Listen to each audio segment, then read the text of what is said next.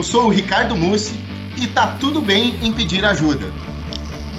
Bom dia, boa tarde, boa noite. Meu nome é Léo Reis e você não precisa de uma terapia, você merece uma terapia. Oi, eu sou a Kátia Andrade e tudo bem tomar remédio. É isso aí, pessoal. Sejam muito bem-vindos ao nosso Podclicks, o podcast da Wiclicks. Esse podcast aqui está chegando no seu primeiro episódio para trazer muita informação, entretenimento e bastante conteúdo para vocês. Ele sempre será comandado aqui pelos WeClickers, não necessariamente nós três, mas sempre terá uma galera da WeClicks comandando esse podcast para levar tudo de bacana que acontece com a gente, que está acontecendo com a sociedade. O papo hoje, pegando um gancho no mês de setembro, setembro amarelo, muito tem se falado sobre saúde mental na pandemia. E a gente sabe que, infelizmente, o número de depressão cresceu nesse período. Para bater um papo com a gente sobre isso, a gente recebe hoje, no nosso primeiro episódio do Podclicks, a psicóloga Paula Jorge Souza. Seja muito bem-vindo, Paula. Eu queria que você se apresentasse e falasse um pouquinho do que você faz. Oi, oi, gente. Meu nome é Paula Jorge Souza. Estou há 16 anos na área da psicologia. Já trabalhei muito na área da educação e na parte de recursos humanos. E aí eu me mudei de Nova Lima, Minas Gerais, para a cidade de Ribeirão Preto. E com a pandemia, eu tive a oportunidade de criar. Pense em criar algo novo. Então eu comecei a fazer tanto atendimentos online e também grupos terapêuticos, algo novo para mim, principalmente online, ajudando pessoas com depressão, principalmente pessoas com ansiedade que vieram aí esses transtornos durante a pandemia. Bacana, bem Paula. Paula, bem-vinda. É Muito obrigada. Bem-vinda, Paula. Obrigada. Seja muito bem-vinda, Paula. E para a gente começar esse bate-papo, eu começo aqui com uma estatística levantada pelo laboratório Pfizer, né? É uma estatística preocupante, aliás, né? Que durante a pandemia do Covid-19, metade dos jovens sentiu impactos na saúde mental. Eu queria que você explicasse assim é, a decorrência disso, o porquê, né, que, que, que isso aconteceu com os jovens, se foi é, o lockdown, se foi o fato deles estarem ah, ausentes da escola e, e tudo mais. Até é. por se perdidos, talvez, né? O que fazer agora?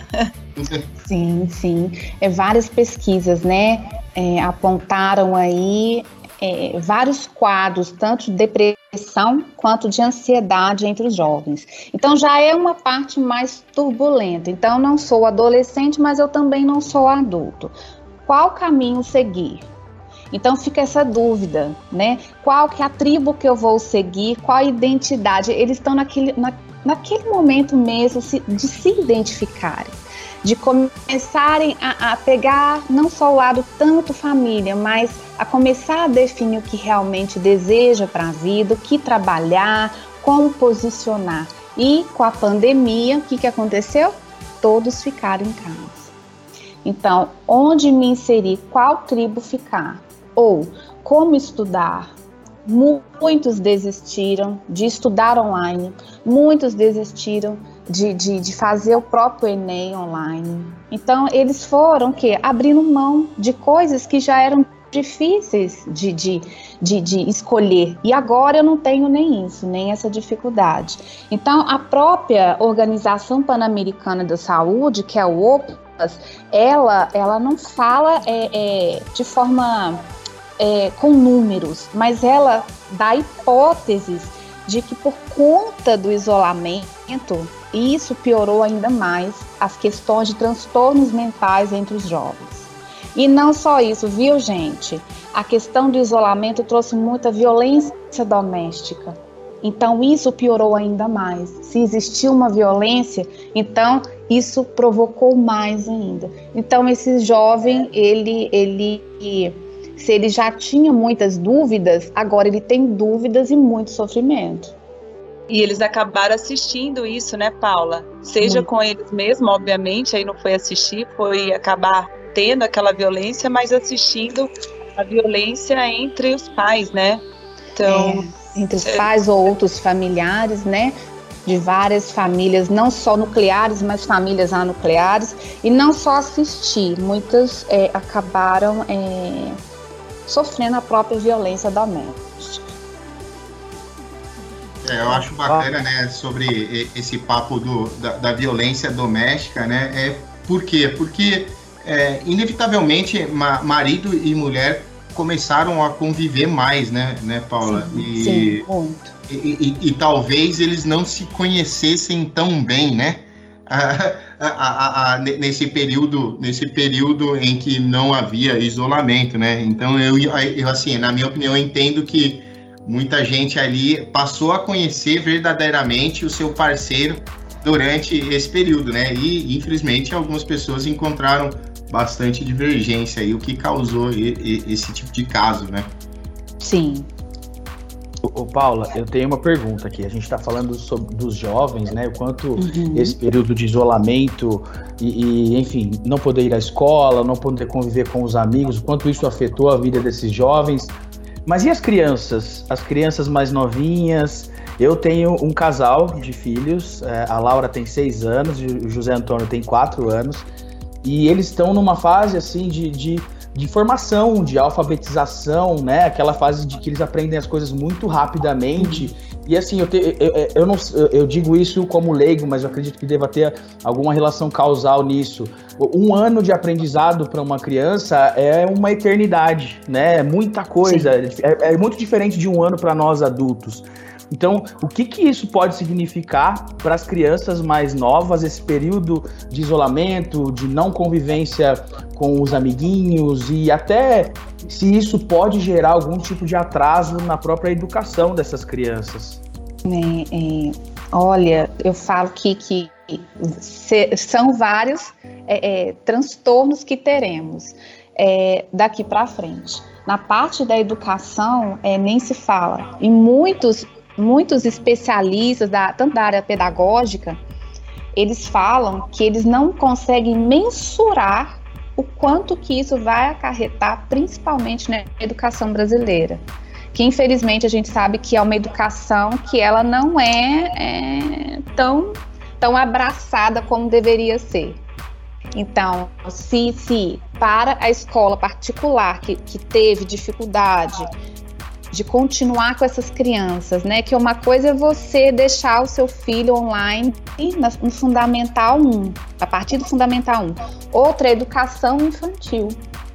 Então, muitos ficaram prejudicados. Ah, mas é só brincadeira? Não, não é só brincadeira. Quando a criança tem quatro anos, ela está inserida ali, tanto na criatividade, é a parte da, da motora, tanto a parte motora fina, é, é, motora grossa e por aí vai, da movimentação, do brincar, que traz as possibilidades da criatividade e dessa criança estar inserida também no social.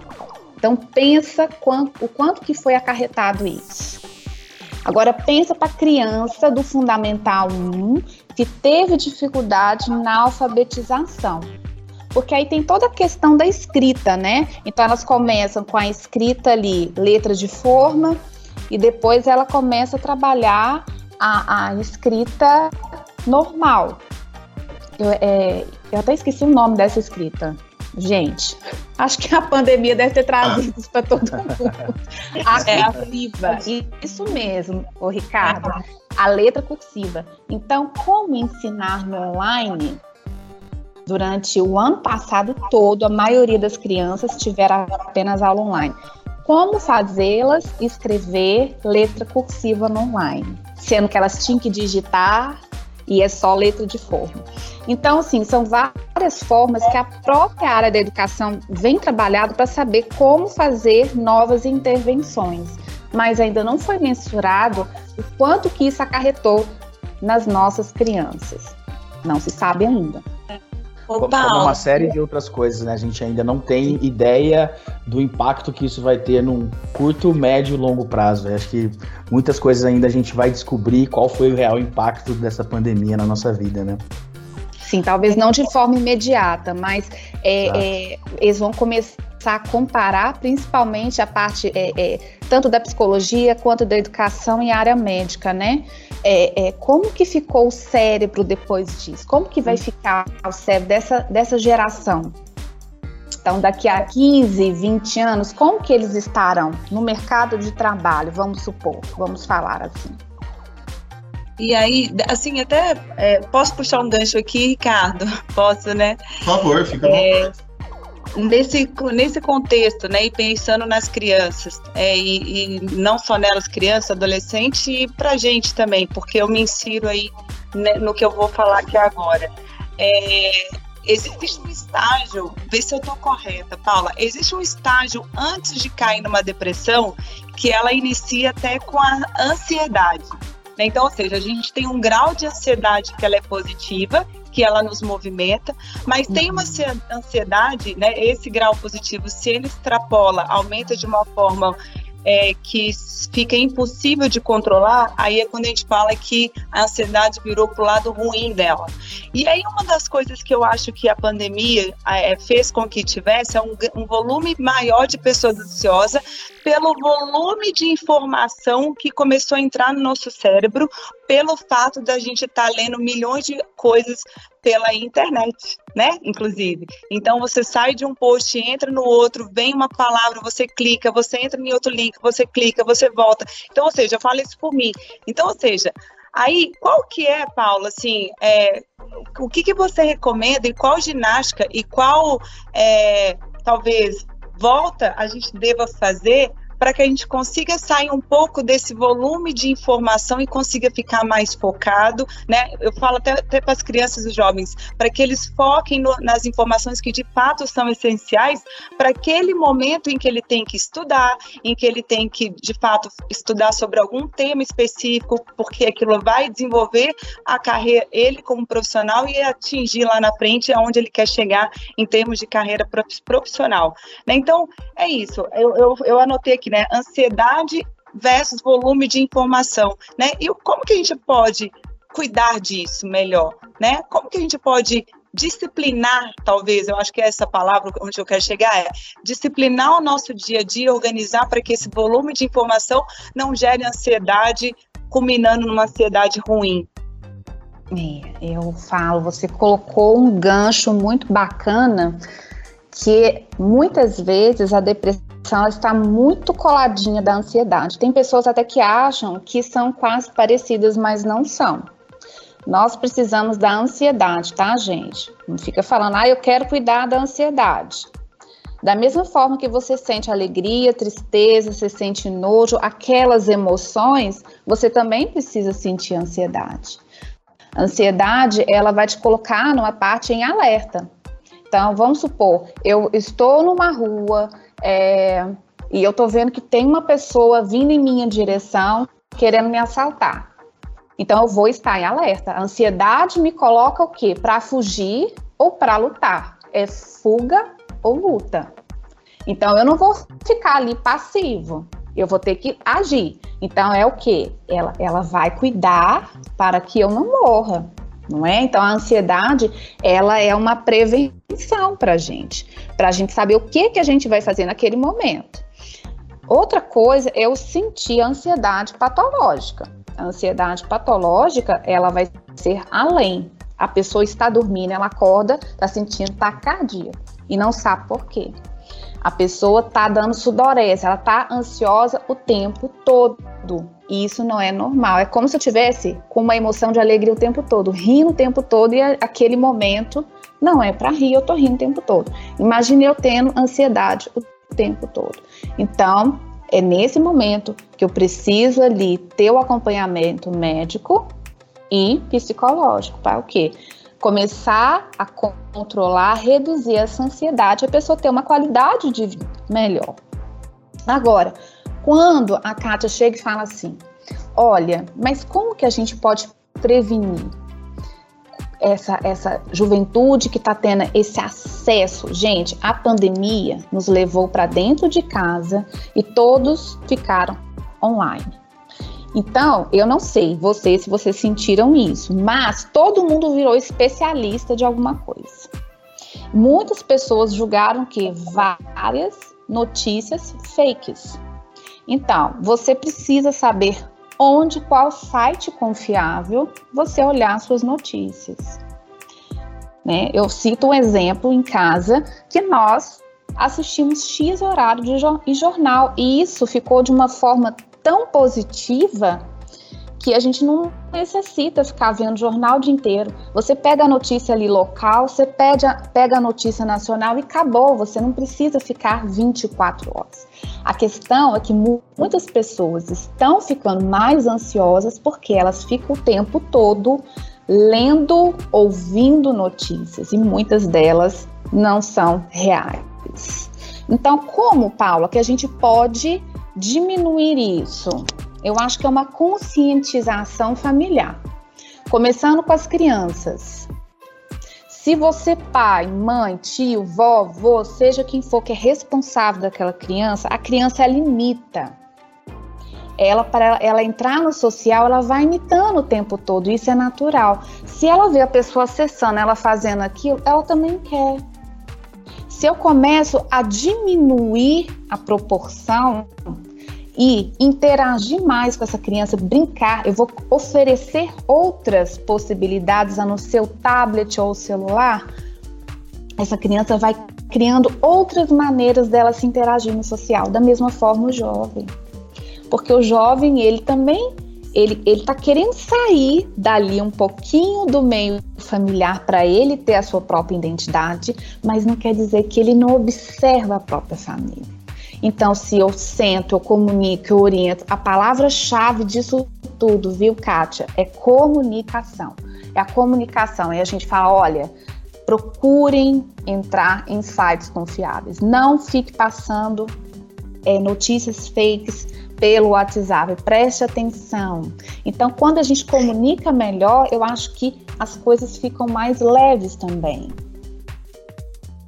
É, eu tenho, o, o meu marido costuma muito dizer assim, ó, a gente é muito do que a gente come e a gente é muito do que a gente lê, né? Então, depende, porque isso é importante, né? É realmente é, tomar cuidado com o que lê, né, Paula? Eu acho que dependendo do que você lê, alimenta muita coisa que pode ser boa, mas também muita coisa que pode ser ruim e dar gatilhos, né? Sim, sim, muito. E principalmente para os jovens, né? Que acessam muitas redes sociais um dos outros e, e, e eles não conseguem entender, às vezes, que, que rede social não vai aparecer a vida completa da pessoa. Todo mundo quer colocar só as coisas boas, ninguém quer colocar momentos ruins. Ali tá a vida perfeita, né? Na rede a, social, o Instagram vida, é a vida perfeita. É, a vida linda, maravilhosa. Era uma vez três pontinhos. Exatamente. E feliz. E apro é aproveitando, Paula, só para reforçar um ponto que você citou aí para os ouvintes do Podclicks, leia, aprofunde-se na informação, não repasse qualquer informação que você recebeu só, só pela manchete repasse apenas se você tiver certeza, consulte as fontes. Isso é uma é, é, é, muito importante. A gente viu aí uma evolução, uma escalada dessa questão das fake news nesse período de pandemia. Lá no comecinho, não sei quem lembra, quando começou a, a, a, o coronavírus, começou no início da pandemia, aí começaram a surgir receitas. Ah, faz gargarejo com uísque e chá de boldo que vai curar. Aí tinham várias receitinhas, né? Isso começou a explodir, começou a espalhar e assim, tem muita gente, uma grande parte da população que toma aquilo como verdade e que, como a gente vai saber como isso pode impactar as pessoas? Fora isso, outras diversos tipos de fake news que foram acontecendo, um momento político instável que a gente passou e está passando, né? Então é muito importante esse recado aí, só para reforçar para os nossos ouvintes do PodClicks. Ô, Léo, só complementando que eu, eu fiz uma brincadeira no começo da pandemia falando que o coronavírus não era páreo pra canja da minha mãe, tá?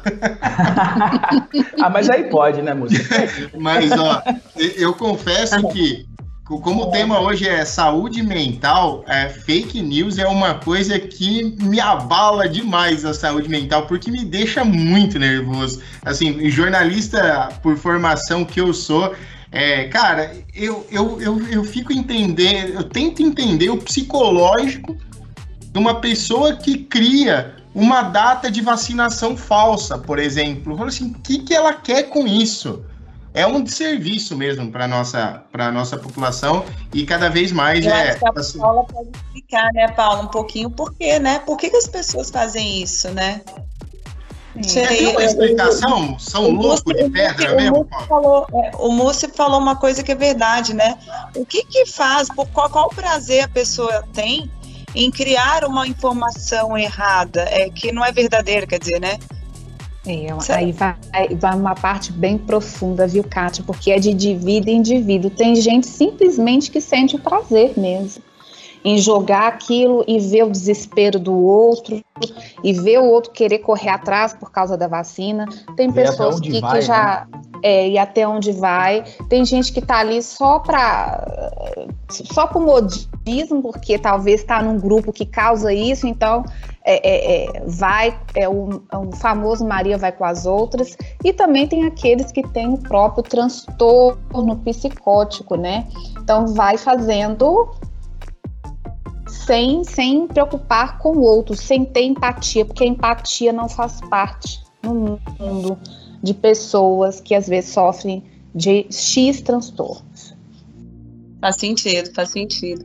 Ô, Paula, é, assim, deixa eu só puxar um gancho da, da fala quando você falou sobre é, quando a ansiedade vira numa, na, é, é uma ansiedade patológica em uhum. que a pessoa tem que buscar ajuda médica e psicológica. Aí, nesse contexto, eu queria falar um pouco do remédio, né? Porque uhum. muitas pessoas, ela, é, algumas pessoas ainda têm o preconceito do remédio, quando na verdade é, a, a depressão, e, e, Paula vai me corrigindo, tá? Mas é porque eu, eu, leio muito e eu tenho, obviamente, pessoas que eu conheço que sofrem de depressão, desde uma ansiedade, uma depressão. Né? Então, ou seja, o que, que eu vejo é que a depressão é, é uma questão até fisiológica, a pessoa ela começa a ter é, falta de algum, é, falta de produção de alguns hormônios que mantém a satisfação com a vida, a felicidade, né? Ou aquela coisa que deixa a pessoa feliz. Então, ou seja, por isso quando a gente, quando a gente fala, né, você faz um exercício físico, uma atividade, é para produ produz hormônio. Se você toma uma vitamina, por que, que a gente vai no médico, às vezes o médico fala assim, ó, oh, você tem que tomar uma vitamina C, uma vitamina D, para repor uma vitamina que por algum motivo você não está produzindo. A mesma coisa um remédio quando ele é medicado para quando a pessoa tem depressão, né? Então, ou seja, Paula, como que a gente faz para a galera ter um pouquinho menos, né, de, de preconceito e, cara, tudo bem tomar um remédio aliar, ali, aliado com uma, uma, as sessões de terapia com a psicologia, com o psicólogo e até atividade física, dentre outras coisas, né? Ou seja, é necessário, não é, Paula? Fala um pouquinho aí sobre isso. Sim, eu, o, tanto a, a psiquiatria quanto a psicologia têm abraçado muito essa causa da gente começar a quebrar os preconceitos que foram criados durante anos sobre saúde mental. A saúde mental no Brasil, ela começou de uma forma muito sofrida, né? Então a pessoa às vezes ela, ela tinha um comportamento diferente do que a, a sociedade queria, então ela era jogada onde? Ela era jogada nos hospícios e passava a vida toda lá. Isso foi durante muitos anos. Então, falar em saúde mental, as pessoas pensam assim: ah, eu não vou ao médico, não. Olha, eu não vou ao psicólogo porque é coisa de louco. Não vou. Isso ficou enraizado na nossa sociedade e foi passando de anos em anos. Temos conquistado muitos espaços, né? Essa mesmo que, que no último dia 10, todo dia 10 de setembro comemora-se, né? é comemorar, a gente trabalha mais fundo contra a prevenção do suicídio. Então é um passo a mais, porque não tinha isso, gente. Não tinha, não podia falar. Era tudo quanto era é, é questão de saúde mental, era tudo tampado. Para que falar isso? Não, gente, não pode falar isso. Né? Nós precisamos falar sim. Então é mais uma conquista, é uma vitória. A gente ter esse espaço, conversar sobre isso. Então, muitas pessoas já conseguem falar assim: não, eu preciso realmente cuidar da minha saúde mental. Outras ainda falam: não, não vou, isso está errado, não quero tomar. Quantas pessoas que eu já atendi que foram meses, meses, gente, para a pessoa voltar ao psiquiatra. E hoje faz o uso da medicação de forma mais tranquila, porque eu fiz um trabalho junto com essa pessoa da importância da medicação. E aí, Kátia, você falou sobre depressão. E, e é uma, uma coisa que precisamos também falar, porque tem gente que está em casa e que não quer se abrir com ninguém. Tem muitas pessoas que não tem tanto apoio familiar. O que, que acontece? A pessoa que sofre de depressão, muitas vezes, ela é vista como, ah, tá fazendo o corpo mole, ah, isso é bobagem, tá só triste, vai passar. E ninguém senta para conversar com aquela pessoa. E é uma parte realmente bem biológica, porque falta a serotonina, mais conhecida como hormônio que traz bem-estar. Então, quando me falta esse hormônio no meu organismo, ele vai causar o quê? Perda de interesse. Aquilo que brilhava os olhos da gente já não brilha. E aí, eu já conversei com várias pessoas que, que, que sofriam na época de depressão, e eu lembro que eu fiz um trabalho disso foi uma pesquisa minha e elas por fim chegaram a uma conclusão. Eu, eu observando a fala, eu cheguei juntamente com elas que o mundo para elas é embopado. Pensa todo dia você enxergar o mundo de forma cinza. A cor só sem graça, né? De forma sem graça. É. Então, não tem uma lente melhor. Todo dia ela acorda e tá aquele tempo cinza, chuvoso, e lá fora tem um sol maravilhoso chamando para a vida, mas a pessoa não tem forças, né? Então, por isso que eu sempre vou bater na mesma tecla. A pessoa, ela não acorda do dia para a noite com depressão. Ela vai dando sinais. Então, a família, quem tá ali ao redor, qual que é a dica que eu dou? Comece a observar. Essa pessoa está muito tempo no quarto, essa pessoa deixou de se cuidar, a pessoa não quer conversar com ninguém, perda de apetite. O principal, gente, sintoma: a pessoa não dorme ou dorme muito mal. A insônia é, é um dos primeiros sintomas que, que, que a gente precisa estar é, em grande observação aí da depressão. E, e, esse sair dessa condição, né, Paulo, eu imagino, como você falou, depende muito das pessoas ao redor, né? É muito difícil a pessoa conseguir encontrar dentro dela mesma essa força necessária para sair dessa condição. Então, familiares, amigos, eles são essenciais para poder identificar isso e começar. Óbvio que não, não é uma visão de profissional, mas são as pessoas mais próximas que podem começar a identificar e a tentar dar alguma força para essa pessoa e também né, é, indicar a, procurar um profissional, uma, um psicólogo, uma psicóloga, um, um psiquiatra, né? Sim. É, a própria pessoa que está com depressão, às vezes ela não sente. Ela pode até falar uma coisa ou outra, ah, eu estou muito cansada, ah, eu não vou fazer isso aqui não, ah, eu vou deitar, mas para ela isso tá, é como se fosse uma coisa normal. Mas para quem está ali todos os dias, na rotina com a pessoa, vai ver que não está normal. Então é nessa hora que precisa chegar, conversar e já fazer as orientações. Às vezes a pessoa não vai ter muita força para poder pegar um telefone e, e, marcar uma consulta médica, primeiramente, tá, gente? É, é importante a gente falar isso é o psiquiatra, ele vai fazer uma ponte muito grande aí na vida da pessoa, porque ele vai saber qual que é a medicação correta a ser utilizada, ele vai fazer o diagnóstico correto e vai encaminhar aí para a área da psicologia para a pessoa fazer o acompanhamento psicológico. Então é, é um dando a mão para o outro, né? Tanto a medicina quanto a psicologia serão essenciais aí, tanto na ansiedade quanto na depressão. Ninguém larga a mão de ninguém. Ninguém larga a mão de ninguém. Paula, e aí eu vou deixar um pouquinho mais difícil para você aqui agora. Não é, é, eu quero deixar um pouquinho mais difícil, moça. Posso deixar? Que talvez vamos não vai lá. ser tão difícil para Paula. Vamos hum. nessa, vamos nessa. Paula, você está falando aí da importância que a família tem. Primeira coisa do comunicar, do conversar, até aí tudo bem, eu acho que é possível, a pessoa consegue. Só que tem uma hora que só, por exemplo, um pai conversando com o filho ou vice-versa, só conversar não adianta, aí tem que fazer isso que você falou. Passar a mão no telefone e marcar uma consulta. Ok, até aí dá para fazer. E, e ir à consulta. E que, que eu quero dizer? Tem, a pessoa, quando ela está num estágio desse, ela não quer ou melhor, não é que ela não quer, ela não consegue sair nem de casa, ela não consegue ir, ou ela pode até pensar assim, ou, ou aquela pessoa que nem sabe que tá na, já está com sintomas de depressão e fala assim, não, eu não preciso, eu não vou. Cara, como que a gente pode fazer é, porque e o meu treinador fala uma coisa, quando eu tô com preguiça de correr ou treinar, fazer alguma coisa que ele manda, ele fala assim, ok, Kátia, eu não posso querer mais que você. Ele fala desse jeito. Mas pra uma pessoa dessa, não tenho nem como falar isso, porque, cara, ela precisa ir. Então, ou seja, o que, eu quero dizer, Paulo, em resumo aqui é, tem uma hora que tá nela aí. Como que a gente consegue fazer com que ela vai? Que mais que a gente, né? Então, não sei.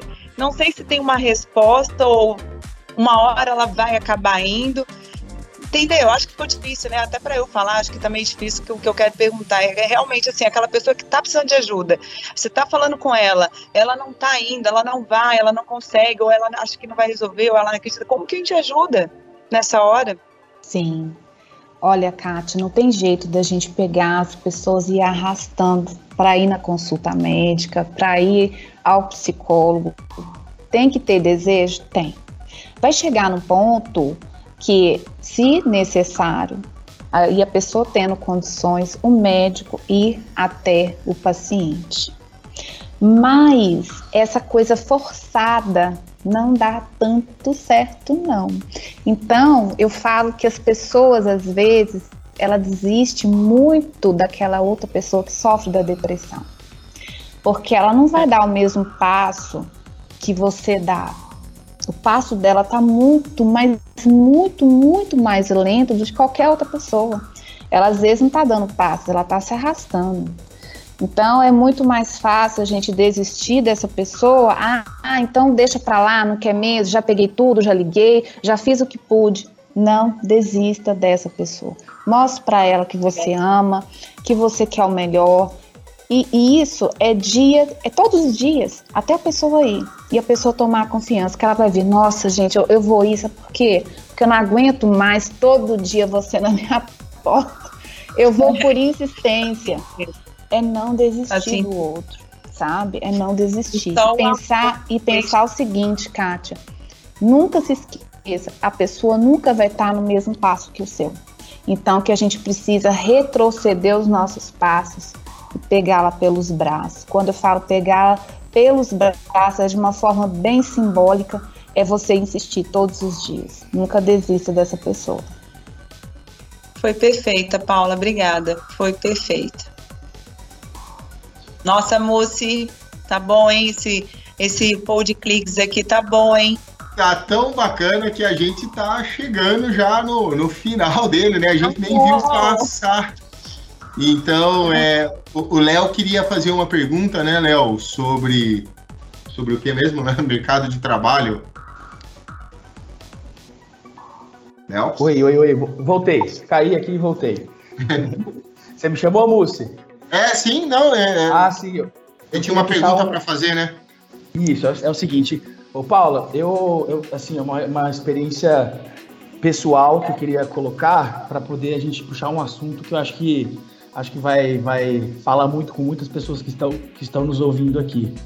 Eu trabalhei durante 15 anos com eventos, tá? Eu, eu produzia eventos, festivais, enfim.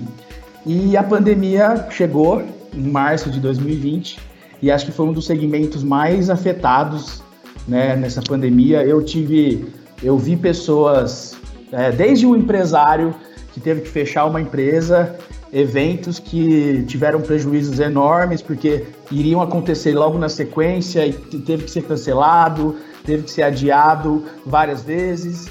Vi pessoas ali, aí falando mais do, do, pessoal do, campo, né, do trabalho ali, é, montadores, holds, essa, essa galera, vi muita gente passando sérias dificuldades. Então, a pandemia acabou impactando em muitos segmentos o mercado de trabalho. E isso com certeza, direta ou indiretamente, acaba afetando a saúde mental das pessoas. A gente está num momento né, de retomada, algumas pessoas estão é, voltando aí, né? A, a, a, o mercado está voltando a aquecer, mas como que isso, como você enxerga que isso afetou né, as pessoas em diferentes segmentos? E, e o, que, que, que, que a gente pode esperar agora para o futuro, né? A gente vê, a gente viu pessoas mudando de profissão, a gente viu empresas, empresários fechando, tendo que se reinventar, muita gente teve que partir para trabalhar como motorista de aplicativo, que era a única opção que tinha. É, é, como que você vê isso afetando a, a, a saúde mental, o bem-estar das pessoas e, e, e, o que, que você acha que, que, pode, que pode ser aí para um futuro das pessoas que estão, algumas forçadamente estão vivendo uma nova fase da vida em termos profissionais e qual que é a sua, a sua visão sobre, sobre essa questão do mercado de trabalho aí antes, durante e pós-pandemia? É, é, eu acho que a pandemia, ela. A pessoa que, que consegue aprofundar mais em si consegue tirar proveito. Tem muitas pessoas que sofreram de formas drásticas e elas não conseguiram reinventar. Elas, elas estão em pânico então vai ficando naquele, na, naquele ciclo de comportamento repetitivo. E aí a gente, eu, eh, se eu aprofundar, nós vamos entrar ali na minha abordagem que eu trabalho na psicologia, que é a terapia cognitiva comportamental. Então, se eu não trabalho os meus pensamentos disfuncionais, os mais famosos pensamentos negativos, eu não vou sair desse ciclo eu vou continuar. Então, quando eu consigo ver oportunidades em pequenas coisas, que tem pessoas que falam assim: ah, é muito pequeno isso aqui, eu não quero coisas grandiosas. Eu começando do pequeno, às vezes, eu tenho uma oportunidade enorme no mercado. Pessoas que eu vi em Belo Horizonte, pessoas, gente, que não acreditava que um bolo de pote fosse dar dinheiro e a pessoa tá ganhando muito, muito tem assim muito dinheiro. isso foi muito legal assistir isso. E a pessoa não mexia com nada de, de, culinária, a pessoa correu, fez curso online, se, se profissionalizou nisso e hoje está tá abrindo um ramo de bolo, de pote e outros ramos na parte do bolo. Então, assim, muitas pessoas querem coisas muito mirabolantes, querem coisas tecnológicas e às vezes ela tem um talento fantástico ali e ela nem ela, ela se desvaloriza, ela não acha que aquilo vai servir o outro bem. Que servir o outro ela são não coisas grandes. né, Paula? Não ela não procrastinou, né? É isso. É, essa pessoa não procrastinou, gente. É fantástico. Eu me emociono só de falar, porque assim, você vê a pessoa lutando, lutando sempre, e aí veio a pandemia e tirou a oportunidade. Então a pessoa perdeu o emprego e ela se reinventou. Então o que, que eu falo? Estamos num momento de reajustes, seja na saúde por causa do Covid, que ele ainda existe. Então, como que é importante a gente ter em dia a vacina da gente, uma parte científica e não fakes, não vou entrar muito nesse assunto, mas a gente se reinventar. Cuidem da saúde física, cuidem da saúde mental, abra mais o leque de possibilidades, porque eles existem. Pense no talento que você tem e que vai servir o outro. Eu acho que esse é o melhor caminho a gente buscar dentro da gente o que, que a gente tem de bom. Que todo mundo sempre tem um amigo, tem um familiar que fala: Nossa, é bom isso aqui, hein? Você tá de parabéns isso aqui. Talvez é isso que vai brilhar os olhos do outro na hora que você for servir. Sensacional, Paula. Até parece clichê aí de podcast, mas é, a gente poderia ficar umas duas horas e teria bastante assunto, né? Mas a, a gente está tá chegando ao final desse primeiro episódio, tá? Queria, eu, eu, queria até questionar se você é, sentiu que precisa falar mais alguma coisa, abrir esse espaço para você fazer suas considerações finais. É, fique à vontade, Paula. Olha, eu acho que a gente conseguiu ter um espaço bem gostoso, bem bacana, bem descontraído, falando sobre saúde mental. E não poderia ser melhor com vocês três aqui, né? Ricardo, Kátia e Léo. Então eu tenho, é, eu tenho muito a agradecer vocês. né? E que esse pode, ele possa ser ponte para muitas pessoas começarem a ver aí, ó, o que pode ser feito e que vai dar certo. É isso aí, pode cliques, você feliz com o cliques. Pode né? cliques, você feliz com o cliques, é isso aí. É, Paula, é, nossa, sem palavras, só agradecimento aí pela sua contribuição, pelas suas palavras. Eu acho que é, o intuito aí desse primeiro episódio é sim levar uma palavra de segurança para pessoas que possam estar passando por situações que a gente citou aí durante esse primeiro episódio e eu tenho certeza que vai ser de, de muita utilidade. Lembrando, galera, se você conhece alguém que se encontra nessa situação, não se esqueça, olha lá, o número do CVV, Centro de Valorização à Vida, 188. Indique esse número, ajude quem precisa, tá? Inclusive, até fazendo um gancho aí, a Kátia falou da nossa campanha Você Feliz com a Wiclix. A gente tem uma campanha focada nisso, que é na felicidade, tanto na satisfação e felicidade do cliente, mas também na felicidade do nosso colaborador, tá? Porque de nada adianta a gente prestar um bom serviço se o colaborador não está feliz com o seu trabalho, não está feliz com a sua família, com o seu relacionamento e com tudo que o cerca. Bom, galera, agradeço aqui Kátia, Leonardo, Paula, muitíssimo Eu. obrigado. Vamos fechando aqui Eu. o primeiro posso episódio do Pod Critics. Oi? Posso só fazer uma última pergunta? Faça. Posso só fazer uma última pergunta para cada um? Múrcia, você está feliz? Eu estou muito feliz, Léo. Paula, você está feliz? Muito feliz. Kátia, você está feliz? Só se eu puder falar um palavrão. Obrigada! Estou muito feliz, Kátia! Valeu, gente. É isso aí, Valeu. galera. Até a próxima. Um grande abraço para vocês. Meu muito Até obrigada, gente. Pode crer.